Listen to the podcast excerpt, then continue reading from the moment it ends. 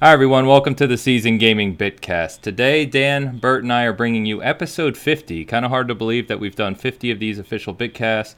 We've done some specials along the way, but this is what we are considering the Big 5 0. So, today we're going to talk about a lot of the announcements that came out this week from GDC and some of the publishers, what we're currently playing, and then we're going to do something slightly different where we're going to talk about uh, things from this generation, things we're hoping for the next and just reflect on some of the kind of hilarious things, um, terrible segments, and other things we've experienced over our uh, nearly two years now of doing this podcast. So let's go ahead and get started, guys. GDC this week, and the biggest announcement, of course, is that Google is entering the gaming arena.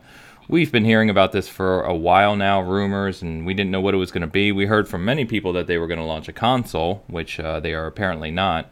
But we now have, uh, is it Stadia or Stadia? I'm not sure but it's going to be a streaming game service. They have their own controller, and they're going to use obviously their data centers and their um, their expertise in that realm across the world to offer this to players. So. I will say this announcement, guys, there were a lot of promises made on this showcase about resolution and speed and latency and these other things. Um, they painted a hugely rosy picture, which I think needs to be qualified pretty heavily. And um, you know, we'll see what comes of this. But according to Google, this is launching later this year, and uh, you'll be able to play most of the big third-party games uh, through this streaming service without any issue. So, what are your guys' thoughts on, uh, you know, what we saw from Google, what the viability of it you think is later in 2019? Yeah, Dan, I'll, I'll go first. Sorry, I, I should have said I was going to jump in, but my bad. Um, I was just going to say, in, in, concept, I think it's a really cool idea um, from a technology standpoint and where the rest of the world is from a bandwidth standpoint. I don't think we're quite ready for what they're promising and the best that you can get from Google Stadia. I was seeing the 4K 60 jumping up everywhere, and this is the best place to play your games and stuff like that. I was not really believing a lot of that because I know what it takes to get decent bandwidth today and just basic multiplayer and I've seen a lot of people with 20 megabits down that have issues with just downloading games. So when I see that, and then as Ains was mentioning, when we saw details later as to what's required for it, a lot of the world is not able to do that. I think most people are going to be below 1080p, if not 720p.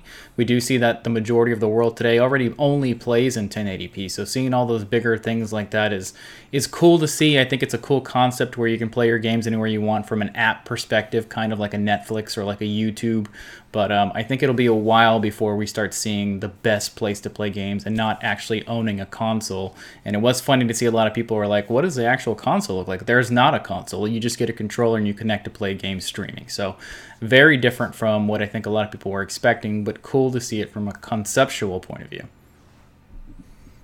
Yeah, I want to see this, you know, compared to what Microsoft is going to do with the X Cloud. Um, we have a general idea of what that's going to be. Um, I don't know that you know we have probably about as much information about that than we that we do Stadia. Stadia. I want to see what kind of price this is going to you know come at us at. Um, I just I don't know, man. I mean, I it, it sounds if you can pull it off, it sounds awesome because you know it eliminates a lot of the um, as a digital guy eliminates a lot of the uh, storage necessities. I guess um, if I could plug a Chromecast in and get what they promise, fine. But realistically, probably not. You know, but that's not you know that's not just a Google problem. That's you know, and it's it's going to bleed over to Microsoft, I think, too, with their XCloud stuff.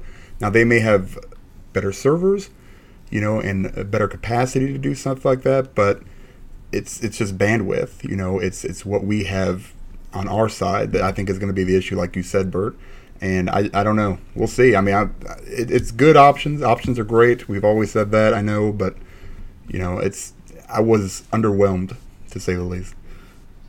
Yeah, I um, the first thing that came to mind, and this is kind of sad, is well, this makes for good competition, so that Microsoft makes XCloud better. Because I am a console guy, I am a box guy, I am a physical guy, and so for me personally, um, I, I think the limitations around being streaming only are definitely prohibitive. Uh, as you mentioned, some of the limitations, Bert. You know, it came out afterwards that the quality they were talking about would require, you know, only work in certain areas and require specific bandwidth, and it's more likely to be 1080p or 720p, like you said. Um, and then just in general, you know, if you're playing a game like Sekiro, uh, a great recent example, it's very fast, very challenging, and it has to be ultra, ultra precise and even just the smallest latency um, in, a, in a bandwidth connection will ruin that experience for you. I mean, if you think about earlier this generation, we were talking about you know people using wired controllers still instead of wireless, just because of milliseconds of latency in between what you do on your controller versus what happens on the screen. Or people look at specific TVs with game modes, um, you know, so that, that that refresh rate or whatever the connection latency is is minimized. So when you think about things like that, just thinking about pure streaming only for high level games is a, is a big challenge. Now, um, xCloud, or I should say, Microsoft did come out and release a, a few more details of xCloud this week to kind of compare to Google, and, and they're relatively similar in approach, I think. Um, but again, Microsoft has the big advantage in that one, they're a known entity. Xbox as a brand is a very big and powerful brand but they will give people like us uh, the option of playing locally still um, and still having great hardware and playing 4K 60 without any demands on bandwidth. And I think that's a huge advantage. So I don't know. I have a lot of questions around. Uh, I keep saying Stadia. I don't know which one it is. If someone's listening, can tell us definitively if it's Stadia or Stadia. Um, but to your guys' point, competition is good. We are likely all going to benefit from it. So even if you don't play it, it's going to make uh, the other companies work that much harder. So I'm interested to see what comes later this year. Yeah, I think it's best if we just keep our expectations low from a streaming perspective in general. So cool, cool concept. Yeah. I think once infrastructure around cities and, and, and even countries to a certain extent get better, we're not going to be seeing anything that we can get from a box until probably 10 to 15 years from now. Yeah, especially worldwide, as you said. Yep. So let's move to PlayStation for a second. So we've noticed recently that with all the talk Microsoft's been doing about studios and games and XCloud and you know just a lot going on with the Xbox, um, we noticed that PlayStation's been very very quiet, almost like a, a you know a sleeping giant sort of thing. They did come out this week and finally announce that they're going to have a showcase online event this coming Monday. So as you're listening to this, probably it's either happening or has happened. Um, but it's going to be called State of Play, and it's going to be the first showcase, you know, since they announced they're not going to be at E3, uh, and to highlight some of the new PlayStation 4 and PlayStation VR content. So uh, I'm pretty excited about this. I don't know quite what we're going to get. They did mention Days Gone and a few other games. Um, but I'm curious to see just how they format it. Uh, it doesn't sound like it's going to be a live show like Inside Xbox, where they can have guests and these other things, uh, you know, live talking about development. I expect more of something like Nintendo Direct, where they take some time and just have a pre kind of recorded and edited video highlighting what's coming from PlayStation. But I am excited to see, you know, what they're bringing.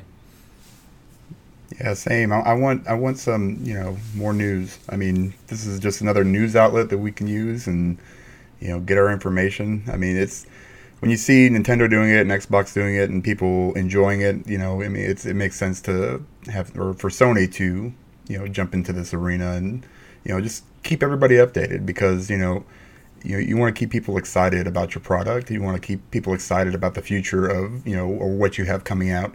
So I'm ready for it, man. Four o'clock might leave work early a little bit. Yeah, it's funny you mentioned work, Dan. I, have got to travel tomorrow, and I've got to be in the office uh, in somewhere else, a different location tomorrow.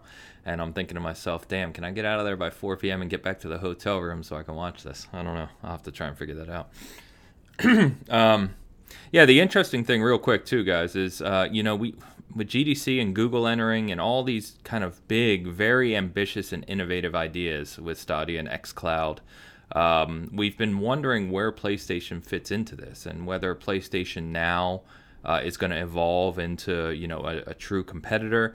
Um, Sony, quite frankly, doesn't have the architecture. And without getting too geeky on you, you know the Microsoft um, Azure, ser- uh, excuse me, cloud infrastructure or server infrastructure is the biggest one in the world by far, with Amazon and Google uh, coming in as two and three, but Sony's just nowhere near a player in that realm. So I'm very curious as the next few years evolve and we see where xCloud and Stadia go to see how PlayStation plans to compete. If they're just going to kind of dig in their heels and do what they did this gen and just focusing on local console with big exclusives, or if they're going to really kind of evolve. Because we even see we even saw Layden um, at the keynote speech last month talk about how they're going to have to evolve past the console. But I just don't. Sony hasn't talked about that at all. So I'm kind of curious, you know, to see if they bring up any of that in this uh, demonstration tomorrow. Speaking about evolving, uh, something we saw this week is that Microsoft has spoken with Nintendo and they are bringing Cuphead to the Switch.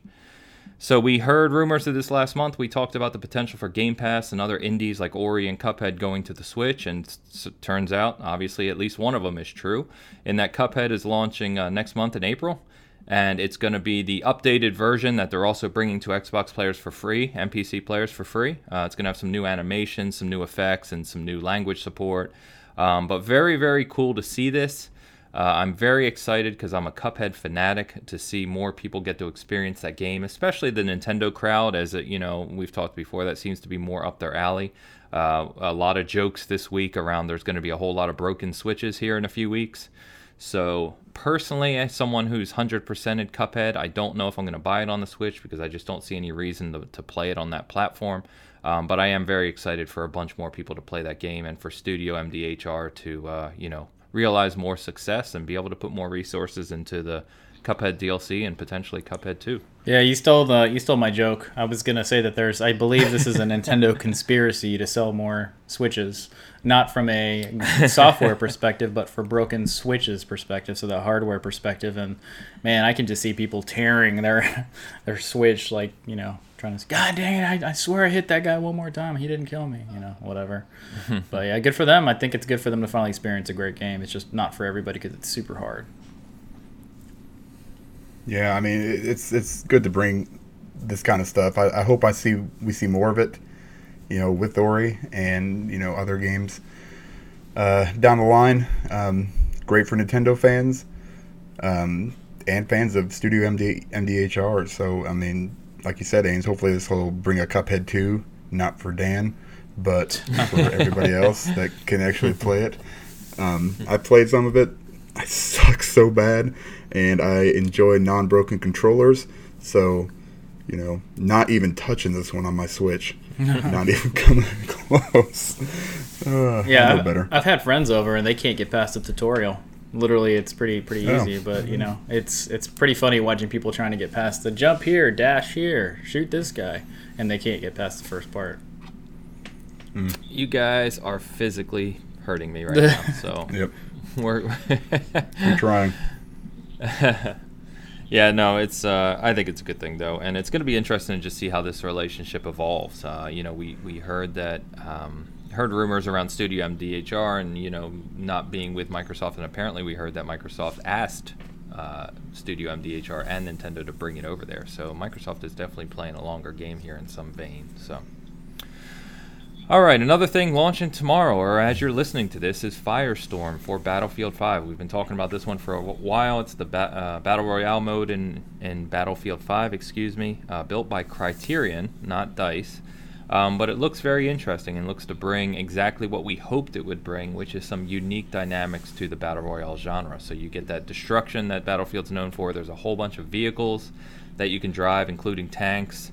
Um, there's uh, different weaponry you can find around the map and squad play, and um, it looks actually very, very good. We got the gameplay gameplay video this week, and I was really excited about it. So uh, I'm kind of annoyed that I'm traveling, but I hope to play this with you guys soon and uh, see what it's all about. Yeah, I'm definitely down for this. You know, this this is what I'm hoping. I'm hoping that this is one of those instances where pushing the game back actually, or at least as part of it, you know, has its benefits. So it's releasing in a really kind of touchy area, you know, time with Apex and you know everything else that's out, um, Division. But I, I'm, I'm looking forward to it. And I hate battle royale. You guys know me. I will definitely play this in squads only, and there will be no soloing for me. Um, but it looks awesome. I'm ready to play it. Yeah, it, it's uh, funny enough. We were me and my buddy were playing PUBG last night, and um, with Apex that's come out, with Blackout that's come out, it's really hard to go back to PUBG because it's so dated and the gunplay's so clunky. I'm hoping that this is uh, something that meets in the middle from a real, uh, realistic standpoint, but also from just a graphical standpoint. Apex has got that cartoony uh, standpoint. We all know about Fortnite and the other stuff that we're currently running in backseat, but I'm hoping for something that has a realistic feel to it and look. Um, and this looks amazing from the gameplay trailer. If you're watching the video, you're probably seeing it now it looks really really cool. So I hope that they uh, did succeed in what we're looking for from a new battle royale feel and stuff. But I'm I'm super excited for this because this is what's pre- pretty much gonna make me keep playing Battlefield. Everything else has got me yawning pretty hard at the moment.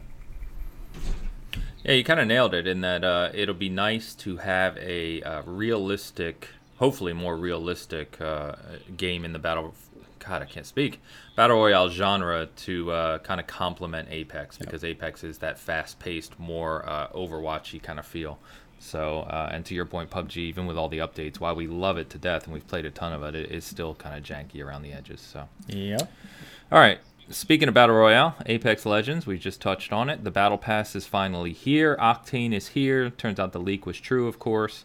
Um, pretty good deal on the battle pass, to be honest, guys. It's uh, it's less than ten dollars. I think it's like nine or nine fifty or something to buy the battle pass. And if you play a hell of a lot of Apex Legends, uh, you can actually earn that money back because you it's like 950 coins to buy it, but you can earn a thousand coins if you do all the the challenges and get enough XP. Um, plus a whole bunch of unique skins and everything you, you expect from the battle pass. On top of that, we learned from Super Data just yesterday, actually, that Apex Legends made $92 million in revenue in its first month, making it one of the most successful free to play launches ever.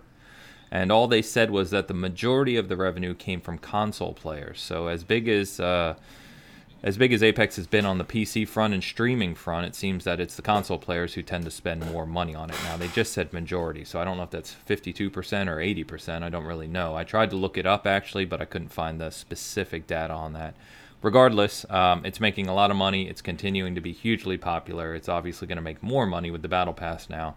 And so, um, you know, just again, really good to see for Respawn here. Yeah, if you don't care about the skins and all that stuff or the battle pass, you can still earn the new character Octane just by playing a ton. So that's one of the things I like a lot about these free to play games that you don't have to spend that money for it, but it is good to support the game if you want, and it's only um, it's only ten dollars as you said, and it's cheaper if you have EA access. You get a discount on top of that. So I did play a little bit last night. One of our friends, or um, I should say, I played with my friend, but the guy that we played with as a third did use Octane. He's pretty cool. He's super fast when he runs around. So um, kind of an interesting character in my opinion. You know, I didn't have it listed here, guys, but I just uh, for, uh, remembered as well that Respawn uh, they confirmed that uh, Star Wars is being shown uh, at a specific date and time. If one of you could look that up real quick, the uh, Jedi Fallen Order, I believe it's the middle of April, but they they did announce just the other day what date and time that is going to be shown, and I don't have it in front of me, so I'll move on. But if one of you could look that up real quick, I'd appreciate it. Um, let's talk about Konami real quick. Uh, Konami has fallen out of favor heavily with gaming fans over the past several years with their handling of uh, our favorite buddy Kojima, the Metal Gear franchise, and just, you know, really kind of moving away from gaming in general. But we did get some good news this week in that they're going to release some anniversary collections uh, for their 50th anniversary, and they're getting back to some of their old core games. There's going to be three collections. The first is like an uh, uh, eight games out of an arcade collection, and then they're going to have separate collections for Castlevania and Contra. And the really neat thing here, uh, for me anyway, and Castlevania fans, is there's certain games here from the NES, SNES era, etc., um, that are really kind of hard to play today. Uh, in particular, a game like Castlevania 4 on the Super Nintendo. I think we actually talked about that a few weeks on the Bitcast, but that's a very expensive game to hunt down and find for the Super Nintendo now, and uh, being able to play that on your Xbox, PC, Switch, or PS4 is uh, going to be very, very cool to go back to, especially if they include like achievement support and things of that nature. So, uh, pretty interested in these. Uh, they said that they're coming in early summer, so I would, you know, I would expect May June timeframe for these. Yeah, I love Contra, man. So you love Contra? Con- some of the Contra games are hard. Oh yeah. Yeah, but that was I was also you know 12. so yeah, this is this is an age thing less than something else you know it's but this is cool i mean the, they did a sega genesis one right like a year ago or whatever it was that was cool um, bloodlines i think was it? I, no, I Oh, was Contra. just- Sorry, I'm thinking of Castlevania. Sorry. I was just thinking the collection. Didn't they do like a collection with a bunch of Sega games? Um, I, I love the collections. Is what I'm getting at. I love those games where you can, you know, um, where you get a lot of them for you know a low price. Usually they're only like forty bucks too, and you get a ton of games. So I don't know.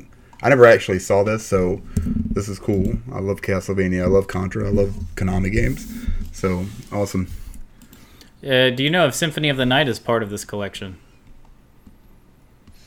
Mm, it's no not idea. listed yet. I did look. Uh, so it shows, I think, eight Castlevania games in the collection, but they're only showing four so Yeah. far, which are the NES ones, Castlevania 4, and, and one other one. I forget. I think it's the Game Boy one. yeah, if we'll I see. remember.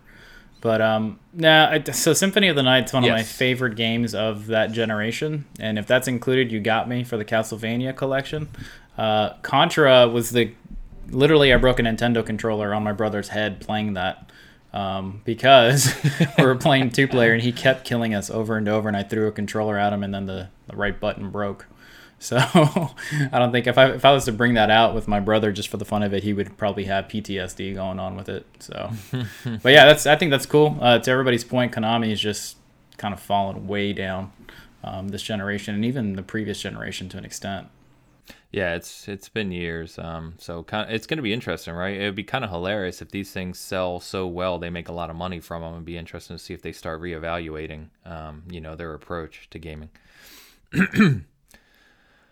One uh, rumor that we did get confirmed this week is that Borderlands Game of the Year edition is coming. It's been rated officially for PC, Xbox, PS4. Um, I suppose that we'll learn more about it this week. If you remember, March 28th is the date uh, that they've been teasing for some Borderlands information.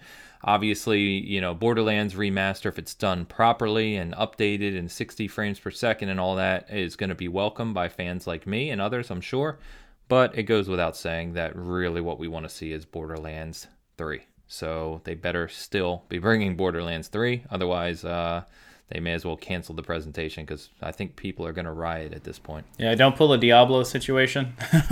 um, I, I only want to see uh, Borderlands 3. I don't care about the remaster at all or the Game of the Year confirmed. I've played the hell out of that one. I've played the hell out of 2. Um, the one I haven't played is the, the the prequel, but I didn't have too much of a uh, drive to do. I might go back and do that, just getting the handsome collection and playing that. But only show me three. I don't care about Game of the Year anymore. Yeah, same. I mean, hopefully it comes with three when they releases, kind of like an Assassin's Creed kind of thing. They might as well just bundle them together. Um, then I might go back and play it, but it's it's pretty dated. Um, but I played them all, love them all. Love me some Borderlands, so hopefully it'll be revealed on the 28th. We will see. When the hell is that? It's Thursday? Yep. Thursday. Yeah. Yep. Mm-hmm. Oh yeah, it says Right Thursday the right there. Yeah. Yep. Look at me, big dumb dumb baby over here. Dumb, dumb baby. Jeez. All right. All right. Nintendo. We haven't touched on them yet today. So they, in all. Sorry, guys. Hey, I was just I was just thinking about how big all of these announcements were for games and you know Stadia and XCloud and PlayStation Showcase. Nintendo has given us uh, a new Labo kit, which is a VR approach. Um, it looks interesting. It's a VR Labo kit. It's forty dollars for kind of the goggles and the cardboard to go on your eyes. It's eighty dollars if you want the accessories to go with it uh, to play the little mini games. Um, the first thought here, guys, is you know this is cool. I think it's very neat, especially for kids. But that I think that's about where it ends. I, I don't see you know guys like us or guys uh, adults really picking this up. It's just the experience looks to be really really aimed at younger people. I mean, Nintendo has got some cojones. You know, I mean, if you can sit there and say, "Here's forty, you're paying me forty bucks. I'm gonna give you some cardboard. You can fold around your Switch." I, this is I've never understood Labo. I understand it's for the kids. That's fine. But I mean, even as a parent, you have to go and go, "Hey, Dad, I want the Labo. You want me to pay forty dollars for cardboard?" No. I'll go buy you a PSVR and spend a little bit extra money. You know what I mean? It's it's it's crazy to me. I mean, just the audacity, Nintendo.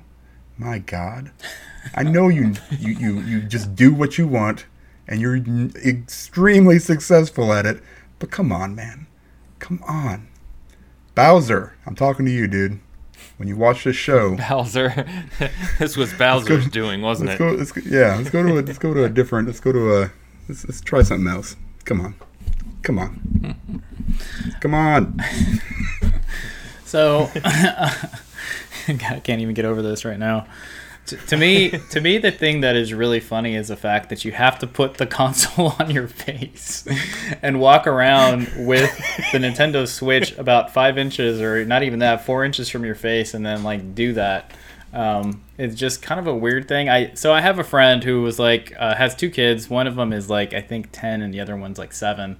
And when the first Labo kit came out, they were like, "Should I get this? Should I not?" And I was like, "You know, it's something cool for kids.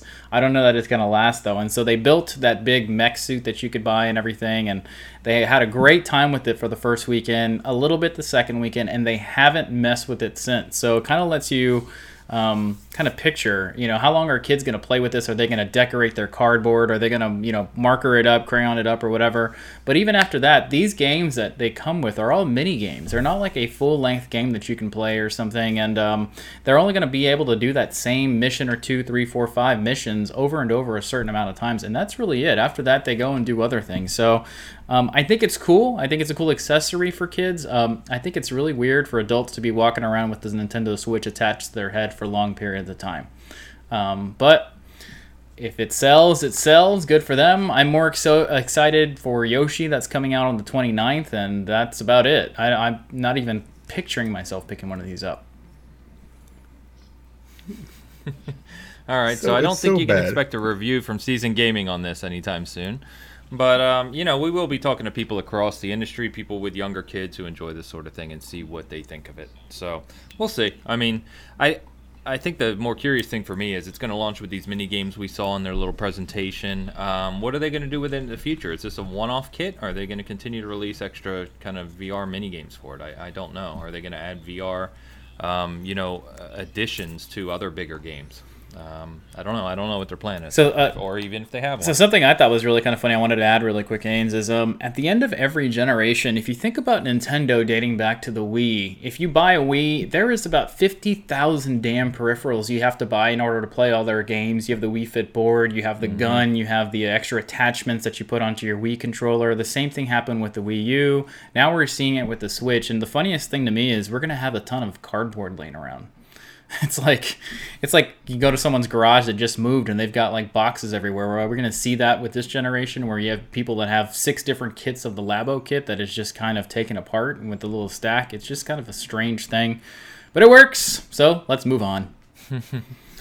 You know, it's funny you mention that because when we look, you know, as collectors of older stuff, especially, um, when you look back now and you go on eBay or Craig, wherever you get your kind of retro stuff from, you know, finding things in good condition uh, with the boxes is the toughest thing. Finding Super Nintendo games, you know, that are in the box and not damaged up.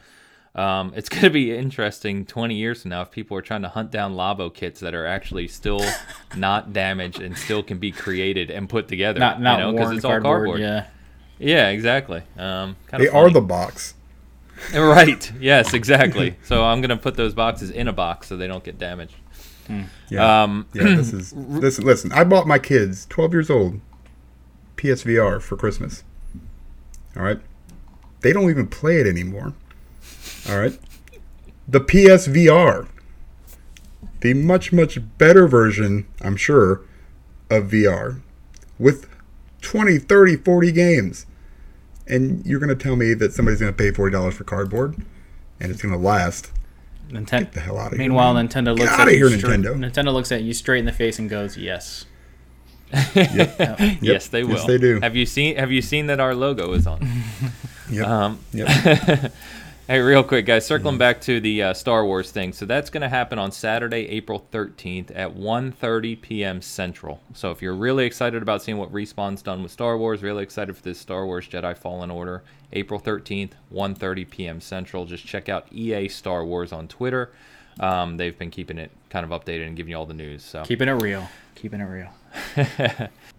And then one more last thing, guys. Uh, this one is more for the fans. So we talked before but with Mortal Kombat 11 and Ed Boon and NetherRealm how they do a lot of things for their fans, and they're just really good about um, you know, kind of playing to the Mortal Kombat community and being part of that. And one of the cool things they're doing with Mortal Kombat 11, they announced yesterday, is that Shang Tsung, obviously one of the you know the critical characters in the series, is not going to be playable in Mortal Kombat 11, but he is going to be in it as kind of an assistant character in some of the menus and some of the modes.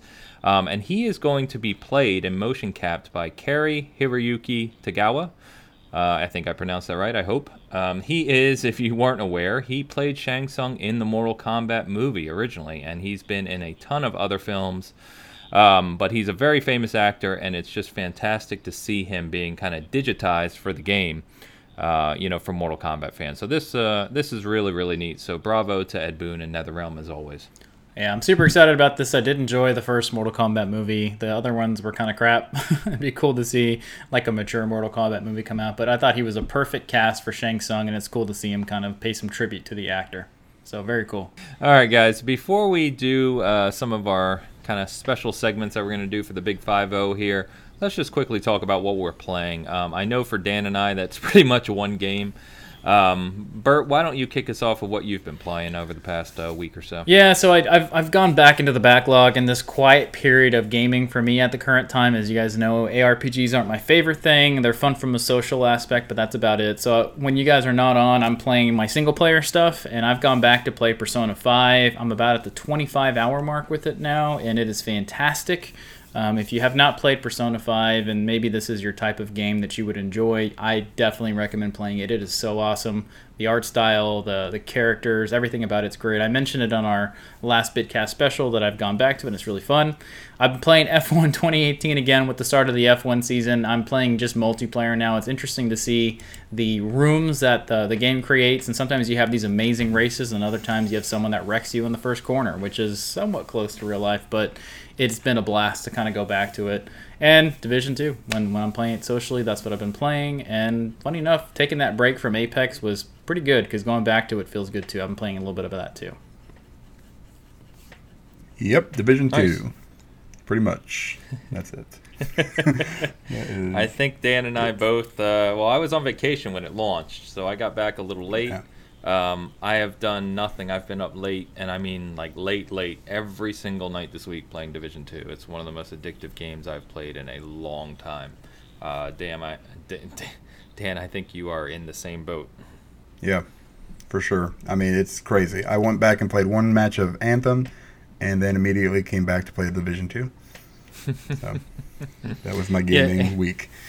I haven't seen since Division Two launched. I don't think I've seen maybe a handful of posts about Anthem since on my social media feed. I mean, everything has been Division Two. Um, And as you know, you know a bunch of the guys we play with our clan. It's just everyone's addicted to it. It's it's very interesting. Um, I will say just to add a little a little uh, variety to our conversation here. I did get Sekiro. Um, I started playing that uh, on Friday, and I've only put maybe an hour and a half, two hours into it. I'm still very early. Uh, it is exactly what you expect. It feels and looks like a From game. The menuing, uh, the structure is all very, very similar and familiar. You will instantly get that feeling. Of course, the one difference here being that the combat and the speed of the character is very, very different. You can run very quickly. Um, launching up onto buildings and stuff once you get your grappling hook is very neat and uh, some of the combat is uh, very, very kind of visceral and bloody as you would expect. But the the whole uh, kind of stance and combat thing is very challenging. And as usual with From, they don't give you a lot of explanation on how it works. You kind of have to figure it out. And so uh, I have seen a lot of posts of people playing it and loving it, but also the old uh, controller breaking posts and frustrating and quitting and rage quitting. So um, looks like From uh, has done it again. Yeah, I wanted to play this weekend, but my copy doesn't get here until tomorrow, so hopefully I'll check it out. Can't wait. Damn it! Damn it! GameStop. Yep. the, the the really dumb thing is I, I was away, so I ordered and had it shipped, and that arrived the day it launched, which was surprising. And then you get that little pre-order bonus, and that arrives a week from now. So I have no idea what they were doing in the shipping department, but kind of interesting. Anyway, uh, we'll talk more about those. Uh, I am going to be reviewing the Division 2 and Sekiro, funny enough. Um, so I'm putting as much time as I can into both. As you know, here we don't review games until we're completely through them.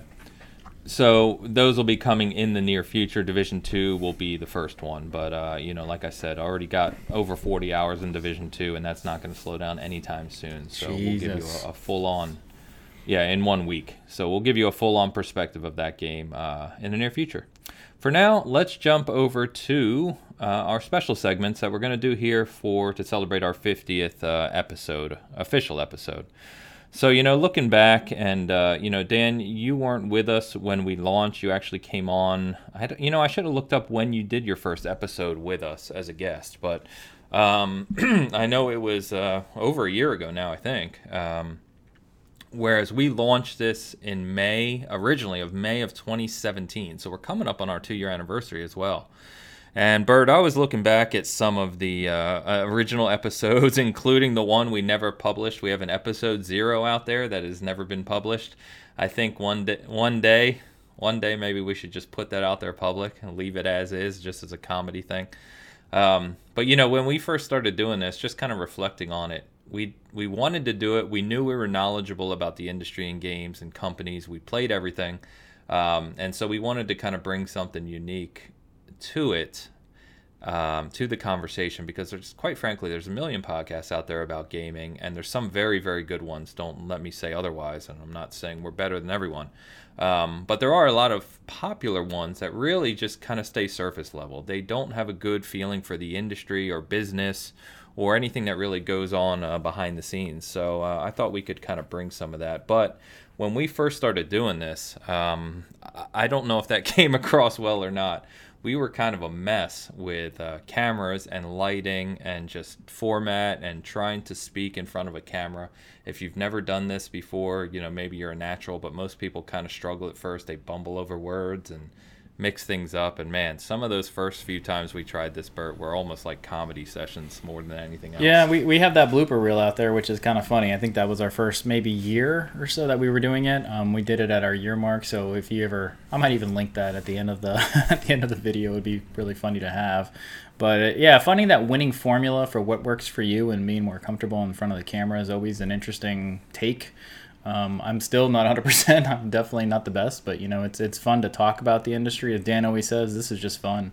So um, it's it's been a it's been a blast. It's uh, always fun to do it with you guys. Once a week we get to chat. So fun, fun stuff.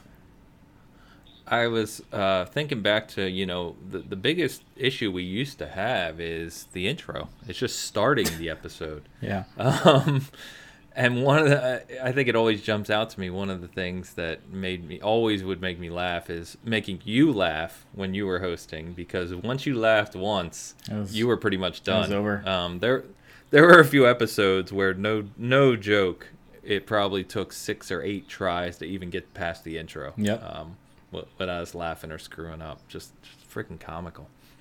I can't wait to hear Dan So do an I- intro. Coming soon. Coming sometime. So Dan, we uh, you know, I was also reflecting on when you joined and you know, thinking about it's kind of comical. I don't know if people listening, um, as we've kind of grown the audience, especially on the listener count, um, they probably don't realize that we met via Twitter, uh, just talking about gaming, and I think kind of found ourselves in the same circle of people talking about gaming. And then shortly realized thereafter that uh, we actually lived about 15 minutes apart, um, which I don't know how often that happens to people, but we live outside of Kansas City, and uh, sure enough, uh, found that out, and uh, Dan and I just started talking more, and uh, kind of became friends, and that's how this whole thing came about. We asked you to guest one episode, and we thought it went well, and so we brought you on. Um, I know Dan, when you first started, that was about the time. Remind me, but that was about the time that you first started doing podcasts at all, right? Yeah, that's when I was on uh, Digital Hoarders. I started that, um, and I mean, it was almost like maybe a month. I think it was. I'm just trying to look back real quick. I think it's episode like 24, so it was kind of right in the middle there. Uh, it was the first time I was on. Uh, if it was on uh, as a as a guest, and then I'm, I'm not sure when. Maybe it was before that too. No clue. But um, it's been awesome, man. Yeah, I mean, it, it's it's one of those things where I'm gonna keep doing it until I just don't enjoy it anymore. You know, um, that's always been my motto. uh, if it ever becomes you know a, like a a job, then then you always have a problem. But I've never ever even come close to feeling that way. It's always fun to talk with you guys. I'm really ex- you know was really excited about being able to get on here with you guys and talk about video games because um, it kind of gives you that outlet. You know, it's it's almost like you're you know I know it's just the three of us, but you know that's pretty much enough for me as far as you know and then we put it out there for other people to enjoy and it seems like people like it so that's you know that's important you know i love i love doing this love it I still stumble over my stupid words. So. I think we all do. I've done that a few times this episode. But yeah, so I mean, for people, I know we have a few fans out there um, that I've made kind of made friends with and talked to frequently, and they give us good feedback. And uh, they've really, there's, uh, you know, a few of them who have really been listening since the very beginning. So for those of you that are still listening and have been here since the beginning, um, thank you very much because I would hope that you've noticed we've gotten a little bit better at this, uh, especially compared to those early episodes. Just a, just um, a and bit. we have seen uh, just a little bit, and we have seen our listener count, um, as I think I've mentioned over the past maybe few months, I would say, maybe end of 2018, really started to increase. Um, and so hopefully that means we're doing something right. And, uh, you know, uh, just really hope you appreciate it and, and, enjoy it. If, of course, there's things uh, you'd like to see us do or think we could do better or have suggestions, we're always open to that as well. So, um, I think, guys, we, we should talk a little bit, um, you know, just about this generation. Now, we were talking about what's coming and you know the innovation around xcloud and stadia and what next generation means. And what that means of course you know looking back is we're on our sixth year now of this generation. Um, and xbox one the launch xbox one launch ps4 they're pretty damn dated nowadays and so we're coming up to uh, E3 here in, God, less than three months, where we're going to start to see and hear about what's really coming in the future. So just looking back briefly, I know I posed a couple of these questions to you guys. But, you know, thinking about this generation and thinking about the games, as it's always about the games first and foremost, what game or games this generation stand out to you as definitive? You know, they define the generation and meant something this generation that couldn't be done maybe uh, in last generation or before. Why don't you go first, Dan? I mean, I I know mine are, but see what you think. Okay, yeah. Um. So you're talking Xbox One, PlayStation Four. That that's yeah generation. I would say yeah, for me, any it's The game Witcher. really since 2013, since these consoles launched, that you know just Yeah. you think have defined it or been um, been the Gosh, ones that so really set a new bar. Um, I mean, just recently, Red Dead Two, obviously. Um, God of War. These are more recent, obviously, but uh, that's that's good. I mean, going back to say like The Witcher Three, I was not a huge fan of two when I played it the first time back on the 360. In fact, I got to the tutorial and I said, "This is the dumbest combat I've ever seen in my life." And then I played The Witcher Three, and it this is that in protest. Actually, it's funny because it became one of my all-time favorite games. My friend kept telling me, "Hey, you have to try out The Witcher 3. It's nothing like 2. It's much, much better. I was like, I don't buy it. These people are completely deluded. Um, it may have a good story. I'm not taking that away, but the combat it was trash and 2, and I couldn't do anything, so it pissed me off. but that was about the time where my gaming skills started to wane, I think, right around Witcher 2 time. So when 3 came out, I was, you know, it took me a few months, and I finally played it, and that game I mean, I don't even 300 hours maybe. I don't know what I played into it. A ton. I played through it twice. Uh, I played through the DLC twice, I think. Um, but it keeps getting better as we go on, and there's always, you know, every year there's another game that kind of changes things up. This year there were several. You know, there was, you know, God of War, like I said, and, and Spider-Man to a certain extent for me. Um, Red Dead 2, obviously, just in the amount of stuff, you know and in different genres. I mean, even right now with uh, Division Two, you know, showing what an ARPG can really be like, you know, with enough work and you know commitment to it. So there's several, but I would say probably you know that Witcher Three really hit me pretty good because I wasn't expecting it at all. Bert, what do you think? Yeah, so I've, I've got three main ones uh, for me this generation. It's Witcher 3 for sure. Um, it's probably my top game ever, if I've ever played, just because I liked every aspect of it. Um, Witcher 2 was not really designed for consoles. It was more of a PC game, and when it finally came to console, it just wasn't the same. So I, I tried the same thing Dan mentioned. I just couldn't get into it. I ended up just reading about the story just so I could get the, the lore from the game instead of actually uh, playing the game. So the other one for me, and I know you guys disagree, is Breath of the Wild. Um, it, it was probably one of my favorite experiences because I was able to take it on the go. I took it on a couple trips, and it really made my trip a little bit better for the boring times I was on those trips. So uh, that was another thing. And then the last one is God of War. I'm a big God of War fan. I was before the, the this reboot came around, and uh, for me, that's been my favorite game the last couple years, actually. So that's where I stand with my top three. Yeah, it's funny because I think you know we have talked about these games previously, and it, when you look back at the generation, I don't know if there's games that have really topped them. I the one thing that jumped out to me, well, first I'll say, and I've talked about it extensively, so I won't go on, but Witcher Three for sure. Um, I think it's probably the greatest game of all time um, for a number of reasons we've talked about. Uh, and I agree, Dan, Red Dead Redemption 2 is right up there for me as well. I think those two games, I think, are the best games of the generation by a long shot. I don't think anything else is even close um, personally.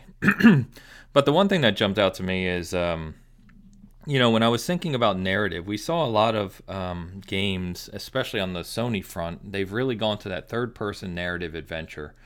Um, and God of War probably being the best example of that.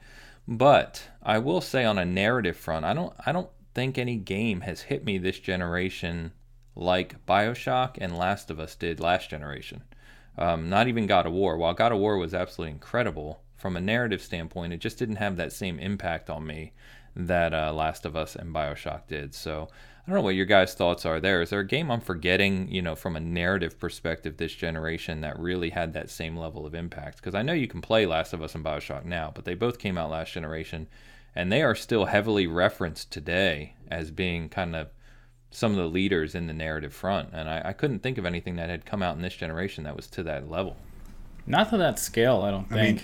I mean, yeah. Yeah. No, yeah. so I, I, would agree with you. I mean, Bioshock is just up there for me. I mean, it's it's my game of all time. So I mean, if there was such a thing, so yeah. Um, as far as narrative go, I mean, maybe a little bit with God of War, you know, and but that's yeah, nothing's really touched it since then and I think Witcher Three was just so expansive, and there was so much to it that it, you know, I mean, Red Dead maybe maybe two, they, they might be close. I mean, but uh, you know, yeah, it, it's cool to see that though. Horizon Zero Dawn had a pretty good story. Um, I was really invested in Aloy and what her her path was and everything at the beginning and then through, but uh, to y'all's point, I mean, it's not as narrative driven. Uh, that's not what drives the game, I should say. I mean, the combat and, and the characters drive that game more than the actual narrative. I would also argue that some of the Telltale games had great stories. Um, I really enjoyed um, The Wolf Among Us' story. I really enjoyed um, Clementine's story, but, you know, it doesn't really have the gameplay and the engine to back up where, you know, Bioshock and Last of Us were. But the narrative was good. so that's kind of an interesting question you asked for sure. Yeah, it, it actually popped to mind. I didn't even have it on our list of, th- of, things to talk about. It's funny you mentioned Horizon Zero Dawn, though, as I, I, would think that would be up there on my list of best new IPs. Yeah. Um, love that world. Really excited to see what they do with part two there. Um, and then, yeah, narrative. Dan, you mentioned I, of all people, I don't know why I forgot. Um, Red Dead Redemption Two, from a narrative standpoint, was one of my favorites as well. But um, so you know, and I know Bert, you were going to ask this of us, but biggest letdown. So we've had six, you know, nearly six years now, and there's been a ton of hype about a ton of games. Um, there's been some pretty major letdowns. What have those been for you guys? You know, like what what games really were you overly excited for, and really it just didn't come through at all? I'll go. I mean, Anthem most recently, right? Anthem. yeah, I figured you were going to say Anthem, Dan. I knew that was a big. One. I mean, it, it is. It's so you know, I don't know if there's been another game ever that I've was so excited about, and you know, from a publisher or from a developer that I loved, and you know, all their previous IPs, even even Andromeda. Sorry, that's yeah. You know, I, I just it's just I loved what they did with the stories. I love what they did with you know, and I don't know, man. I just it, it's it's a bummer. It's a really it's like it like hits you deep down. It's like right in your gut. It just kind of punches you down. And I've never felt that way with the game, where it's like, man, I really want. I did have fun with it. I did. You know, I just don't see myself going back to it anytime soon. So, you know, or maybe ever. I mean, that's the problem, you know, because there's so much stuff coming out, and just to keep up with these things, you know, you kind of have to hit it, you know, that first time out. You know, I mean, I you know probably numbers would probably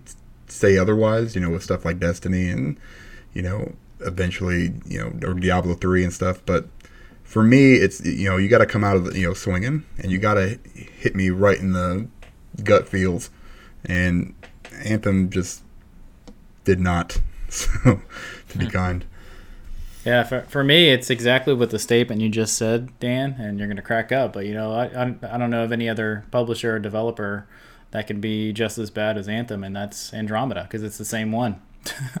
it's the same developer, the same everything, and uh, I I was so excited for Andromeda. I, I probably have hundreds and hundreds of hours for the previous Mass Effects, and I was really excited to finally play in this generation. And um, I played it, and uh, man, talk about a gut punch. Talk about being super upset with the ending and everything. And I waited a little bit. Um, I bought the game at launch, and I waited for the bugs to get out because I heard how bad they were and um, I still had a few bugs, but it was still playable, and it's been the biggest letdown. And Anthem is up there for me too. I was excited to see what Bioware was going to do, but when I saw what was being played and everything, I backed up extremely hard from Anthem to the point that I didn't even play it outside of potentially playing with you guys. And so I, it's to see Bioware fall this hard.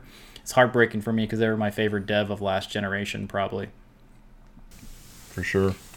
Yeah, uh, sadly, I don't have too much to add here. I would say I was going to say Andromeda. Um, I remember getting early access to that game mm-hmm. and playing it, and I wrote an article saying I'm really worried about Mass Effect Andromeda because you know the expectations for that game were massive, uh, rightfully so, given the original trilogy. Uh, see what and, you did there. Uh, uh, sorry, no, never mind.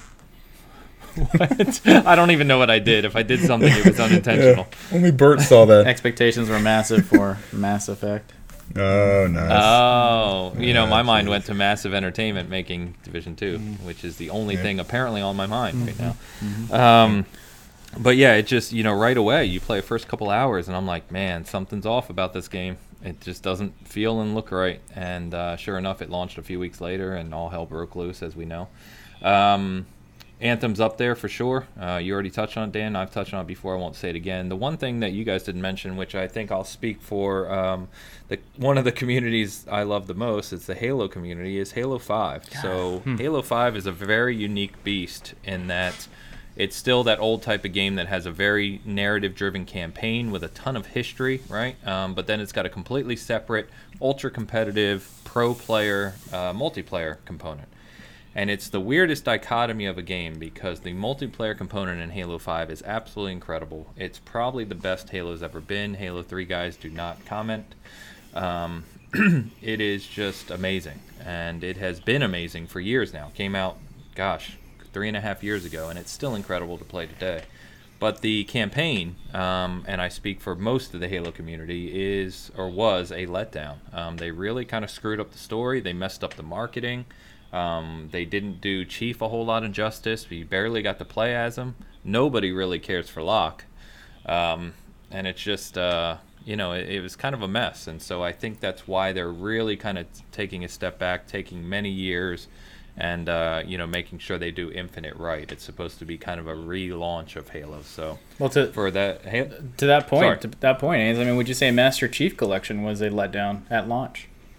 Oh shit! I yeah. totally forgot about it. Yep. Yeah, yeah, one of the worst launches we've seen ever. um, yeah, Jesus. Honestly, Master Chief Collection was goes without saying my most anticipated game like ever. All the yep. Halo games in one collection with multiplayer, forget about it. And like you couldn't play it. It was, I mean, it was the definition of broken. It was, uh, in fact, and Dan, I don't know if you know this, um, but one of the funniest things ever in Master Chief Collection is that it was so broken and so messed up that one of the um, things you could get in the game, if you got first place, it wasn't even translated correctly, and it would say Firth. It would say a one with a th behind it. You got Firth. That's, that's, um, that's fantastic. an example of how broken Master Chief Collection was at launch. Yep.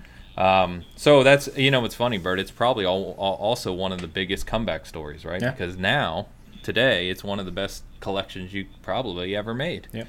Um, especially with Reach coming now as well. Um, but that's a whole different topic. But yeah, that's true. That's a good point. I hadn't thought about that one. So anyway, um, so we've seen a lot of uh, devices, add-ons. You were just joking about Labo earlier and how Nintendo always has a ton of them. We saw PSVR. We saw a bunch of controllers like the Elite lead the way for companies like Scuff and others. You know what what type of thing did you see this generation that you really liked or really use on a daily basis? Um, whether it's first or third party, doesn't matter. Anything jump out to you? Dan. Either one of you? Dan. Yeah. Oh.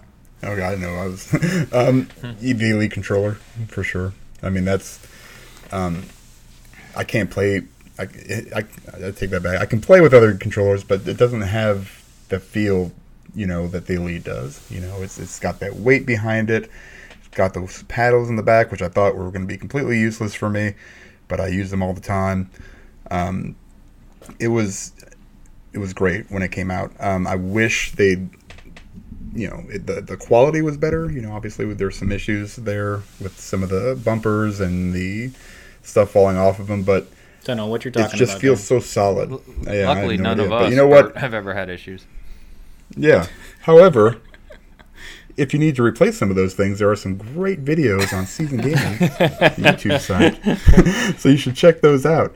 Um, I've actually done it. So, um, but yeah, I mean, as far as peripheral goes, that was it. Um, as far as the device, I mean, I played so much on that Xbox One, and more to the point, the Scorpio was, I mean, it's just a beast. It is a beast. I've never had a whole lot of issues with it.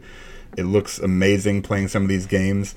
Um, I think people are missing out, you know, but you know, it's all about accessibility anymore and being able to, um, you know, to get to reach more gamers is what Microsoft's you know trying to do right now. Um, and to that point, you know, the uh, the adaptive controller that they just released is just an amazing uh, peripheral. I've never actually used it or touched it, or just, you know, I just seen it, and what it's doing for people is ridiculous, and it's awesome, and it's bringing more people into the gaming world, and that's what we need. So, lots of good stuff. Yeah, so my favorite peripheral this generation is the Nintendo Switch. It's a great peripheral to the Wii U. Um, used, you can take it around anywhere you want. Um, oh wait, dang it, that was bad. Sorry, Oh man, that's bad. I'm gonna probably get some hate comments. portable Wii U. Who would have thought? Um, probably getting some unsubscribes and some blocks now. And uh, no, um, my my favorite peripheral is probably the Elite controller, despite my hate for it at times. Um, it's I, I hate it so much that I've bought it three times. um, I, I fixed so many things on them. Um, but to Dan's point, there's not a better controller this generation um, over any console or even the. I, I love the Pro controller for the the Switch quite a bit. Um, I've bought the Nacon for the PlayStation 4, but I think my hands are just too small for it, so I, I haven't used it since I bought it. Funny enough, um, I don't have the Scuff Vantage that Ain has reviewed for us, but I was tempted to buy it um, just because it looks comfortable. But I still don't think it compares to the Elite, and I think a lot of people have done comparison videos and they still prefer the Elite overall. I think there's a way you can get your Elite to work on the PlayStation 4. I just haven't experimented with that enough yet. I don't mind the DualShock 4 enough, but I think that comes pretty close. The other thing that I like the most is actually a suggestion I got from Dan, and it's my uh, Lucid Sound headset. Um, for something I use literally every single time I game, whether it be socially or personally, that to have that wireless headset that is connecting straight to the Xbox instead of to your controller, it's it's a game changer for me because there's been times where I've my controller has died and I can still chat with you guys. Um, not having those cords is massive to me. I hate cords in any aspect, whether it be for work or gaming or um, anything having to do with cords. I don't like. So it's that's probably my favorite thing. My favorite device probably the Xbox One X or the or the PS4 Pro. Um, I like them both a ton. Um, but for third third party stuff, which is where I play most of my stuff, it's the X. So that's where I'm at. Man, you guys took everything. I think you guys nailed everything. I was to mention uh, the more pro controller, so the elite, you know, starting the trend with the Nacon, the Scuff, and others. Um, I love that. I love having a better quality controller. Um, funny enough, I'm one of those weirdos who's been using this elite I've had for a couple years now um, and worked. I did have an issue with the thumbsticks on my first one. Um, but uh, since then, you know, no problems. But I do have the Nacon, I do have the Scuff. The Scuff is very good, as I said, um, but the Elite is still, I think, just comfort-wise and ergonomically wise, the best.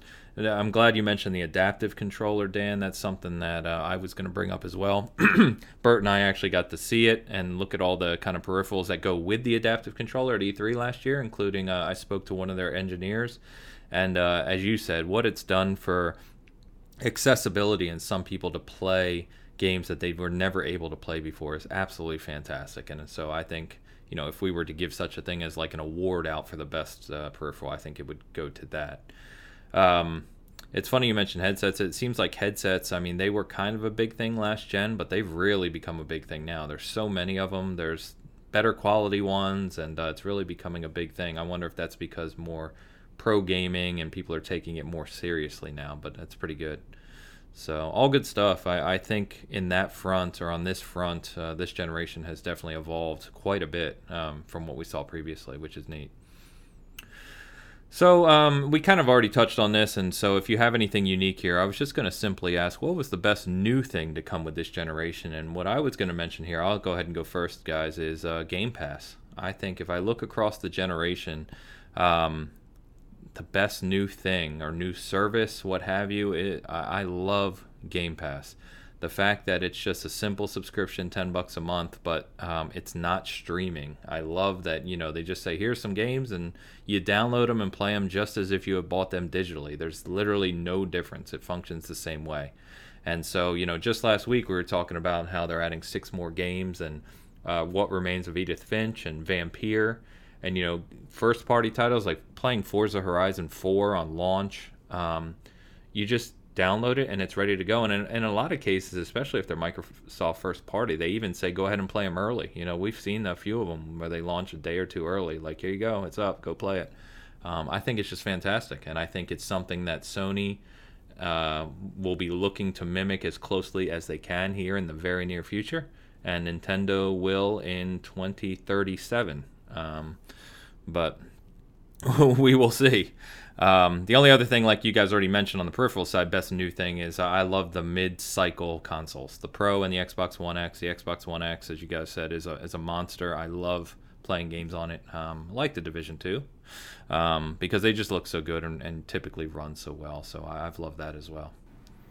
Yeah, for me, the the best new thing that's just generation, and I'll explain why because that's probably going to be divisive a little bit, is battle royale. So um, I think battle royale has gotten pretty competitive to where the it's becoming really hard to launch a battle royale game unless your game is good. Um, so I think that's also a good thing, as well as the battle royale games improve shooting mechanics in other games that are not battle royale because there's so many people playing battle royale that you have to have something that is good. So if you're going for something realistic, you know there's template for that. If you're going for something arcadey, there's a template for that. If you're going for the auto aiming Call of Duty blackout game, you know there's there's a template for that. So I think single player games now have to learn uh, how to do stuff better than what is out there. So, being that people are more exposed to the free battle royale games, there's more people playing those games, which means there's going to be more stuff in the market eventually. So that's that's mine for this generation. I guess I mean I don't know if this is really necessarily this generation, but it's it's been it's more prevalent now is the digital factor of yep. everything. You know, it's it's it's more where I don't have to go to the GameStop and buy games uh, and trade them in and deal with that entire thing. I can just sit there on my at my house, press the button, and I've got you know Division Two sitting on my console ready to go. So, um, and hey, maybe I want to go switch back to Anthem for a minute. I just press a button. I don't have to get up and this is actually sounding making me sound super lazy, but that's true. I'm not like you know, it's just it's so convenient. You know, I mean, yeah, you spend maybe a little bit extra money, and I you know get some bigger hard drives. I mean, normal people wouldn't have to do that, but then there's me and my problems. Um, yeah, I mean that's that's that's a huge for me. Just going towards that digital frontier, I think is is is awesome. Um, and I'm, I'm I think right now I'm pretty happy where it's at. You know, I don't know if I want to see it go to that, you know, Stadia, you know, X Cloud kind of thing. I, you know, the options would be nice and it's fine. Just let's not get crazy. I, I, I want to be able to download my stuff. I want to be able to play from my console, you know, if I need to, um, because just just for the performance issues, you know. Um, but I think that's great. I think it's a great way to go, um, and keep that option open for, for physical at least for now, you know, for you guys and your old schoolness. So. yeah, I think you touched on something bigger there, Dan. Too is that not just the digital downloads and stuff, but just the connectivity in this generation. You know, being able to go yep. on the app and download a game to my console while I'm at work. Yep. Um, so it's ready when I get home, and being able to share videos with you guys uh, or social media instantly and communication across channels. You know, like uh, being able to join a voice party from your PC or your phone while someone else is on their Xbox or PS4 or what have you. All, all those things, just the connectivity of it all, I think was uh, advanced hugely this generation. I really like as well.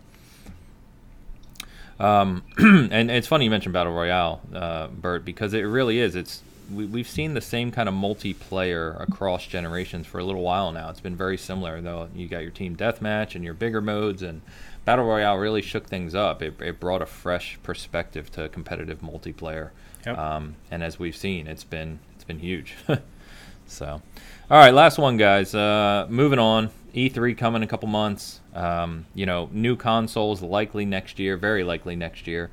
PS5, Xbox next. Um, what is is there anything of those that you particularly want to see, or anything you can think of that they could kind of move the bar forward for you guys, or are you perfectly content with how things are working right now and you just want a device that'll play all your games at like 4K 60? Yeah, I think that's fine. Right? I mean, I, to me, I'm, I'm right now. It, it, it's it's just fine. I mean, my eyes are getting worse and worse every single day. so, so are my ears and most of the rest of my body. So, I'm at that sweet spot between age and where the technology is, right? That is perfect. So at this point, once one thing's going to move, actually they're both going to move. My body's going to keep going back down, and the technology's going to keep going up. So there's going to be a point somewhere in there where I am neither not gaming anymore or I can't. So I'm I'm fine with where it's at. I would love to see hardware, you know, keep advancing, obviously, um, and new different games coming out and pushing the genre, you know, every genre and every, you know, you know, it's just I'm okay, man. I'm really, really okay with where everything's at right now. I think, um, you know, it's only gonna go. It's only gonna get better, obviously, but just, yeah, you know, don't don't kill me. So. Uh, so, so, mine's not specific to just PlayStation 5 and Xbox Next. It's um, it's just technology wise, and this next generation is I really want crossplay to be just an obvious automatic thing. I'm tired of having to buy four different copies of one game and then at the same time having no progress transfer over. So cross platform and cross progression are the two biggest things that I want. So even if I'm having to buy that other copy of, let's say, Division 2, I would love to be able to simply have my character move to the PlayStation 4 or to the Xbox or to the PC or other games that are going to be coming out on the Switch. Like I, you know, when Persona 5 comes out, I'd love to be able to go buy the copy of Persona 5 on on Switch, for example, and then have my progress transfer. I don't want to start my damn game over just because I want to play on a different console. So that's what I would love to see next generation, even though I don't see it happening right away. I think it'll eventually happen. Yeah, no, I 100% agree with you, and I think um, obviously some companies are more forward thinking than others. That's all I'll say on this front. Yep. Um, but yeah, I think I think we're getting there uh, slowly, as you said. It's one of those things that's just going to take time. Um, I do think I was thinking about this this morning, and I think it would be. I'm really excited about XCloud and the potential. And the reason I say XCloud not Stadia is because I am that guy who wants the 4K 60 or whatever it is box uh, the most powerful kind of hardware sitting there under my TV, and I want to play locally and play multiplayer as I do today. But I was thinking about like traveling tomorrow, right? And I, I take my console with me. But if I could just take my Elite controller with me and play any of the games I own on Xbox um, on my PC or on my laptop and still party up with you guys and still play multiplayer and just sit there in front of my laptop with my Xbox controller playing as if it was um, my Xbox. That's the goal of XCloud, and I think that is very, very neat. Um, I think it, you know, right now it's like I think part of the reason we've talked about the Switch has been a success, and the reason people are rebuying games so often on the Switch is that you can take it with you. Um, and so if you can just do that with any device you own, whether it's your phone or your PC or what have you, uh, with the games you already own, I think that's a very, very powerful concept, and I'm I'm really looking forward to to seeing how that works out. So. But in terms of the boxes themselves, I really hope that the focus is, uh, you know, just being able to play everything uh, in 4K 60, and I think that's very doable. Uh, really get rid of load times. We've heard some things about the hard drives and whatnot, and the disk speed. So just give me, you know, I still want a 4K Blu-ray player, but give me uh, near zero load times and 4K 60, and I'll be happy as a uh, pig and shit we'll we'll leave it there. nice. they do get happy. All right, fellas. They do get happy. See the way they roll around? That's crazy. Um, what do you guys think? Anything else you want to mention before we close out our big five zero? No, sir. I'm just yeah, I'm just happy to be here. I'm just, as we always say while we're playing, just eating chips over here, just eating chips. Um, all right, guys. Well, you know, want to just again thank everyone who listens. Thank you to all our new listeners who have joined us more recently. Um, hope you enjoyed the show. Thank you. Um, please subscribe. Let us know what we're doing well. Let us know if we could be doing something better. Um, I, I did want to mention that um, we've set up a direct uh, contact account at bitcast at seasongaming.com. So, you know, for you audio listeners who I'm sure many of you like to remain more anonymous and don't get on social media or kind of communicate with us that way, if, uh, you know, we may start to do things like read some uh, reader questions or answer questions because we're not a live show. We have to do that ahead of time um, feel free to just shoot us an email. Let us know what you think. Let us know if you have any questions or any topics you want us to talk about. We're happy to do that. So, again, that's just bitcast at seasongaming.com. Uh, we did put up uh, the latest episode of Backseat Gaming last week, which uh, I played Realm Royale, which is the Battle Royale mode from Hi-Rez Studios. Um, it was quite hilarious. Bunch of chickens running around. It's uh, if you've never seen it or never played it, um, give it a look because we had a good time recording it and laughed quite a bit.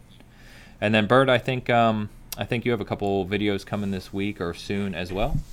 Yeah, they will be published on Wednesday. Um, one of them is already uploaded, ready to go. However, I did want to launch them both at the same time. If you're curious what they are, doing a review on the Bionic HyperKit battery that is out for the Xbox One, and then a battery comparison, which is all the battery options that you can pretty much get, the different kinds of batteries, how they connect to the Xbox One, and just a comparison for me and my review and thoughts of each one of them. Those are both going to be out on Wednesday, 8 o'clock Central Time in the morning. Sweet. Already scheduled. And then uh, lastly, I am um, going to be doing the review of Division 2. Like I said, I don't know exactly when that's coming. I won't review it until I feel like I have a good. Um, a good feel for the end game, which is obviously very extensive in this game. So I'm still putting the time in daily, and uh, that'll be coming in the near future as well. Um, I think that's it, guys. I think we're going to go ahead and close this out. And uh, last thank you to everyone. Appreciate it. Big 5 episode, and we will see you next week as always.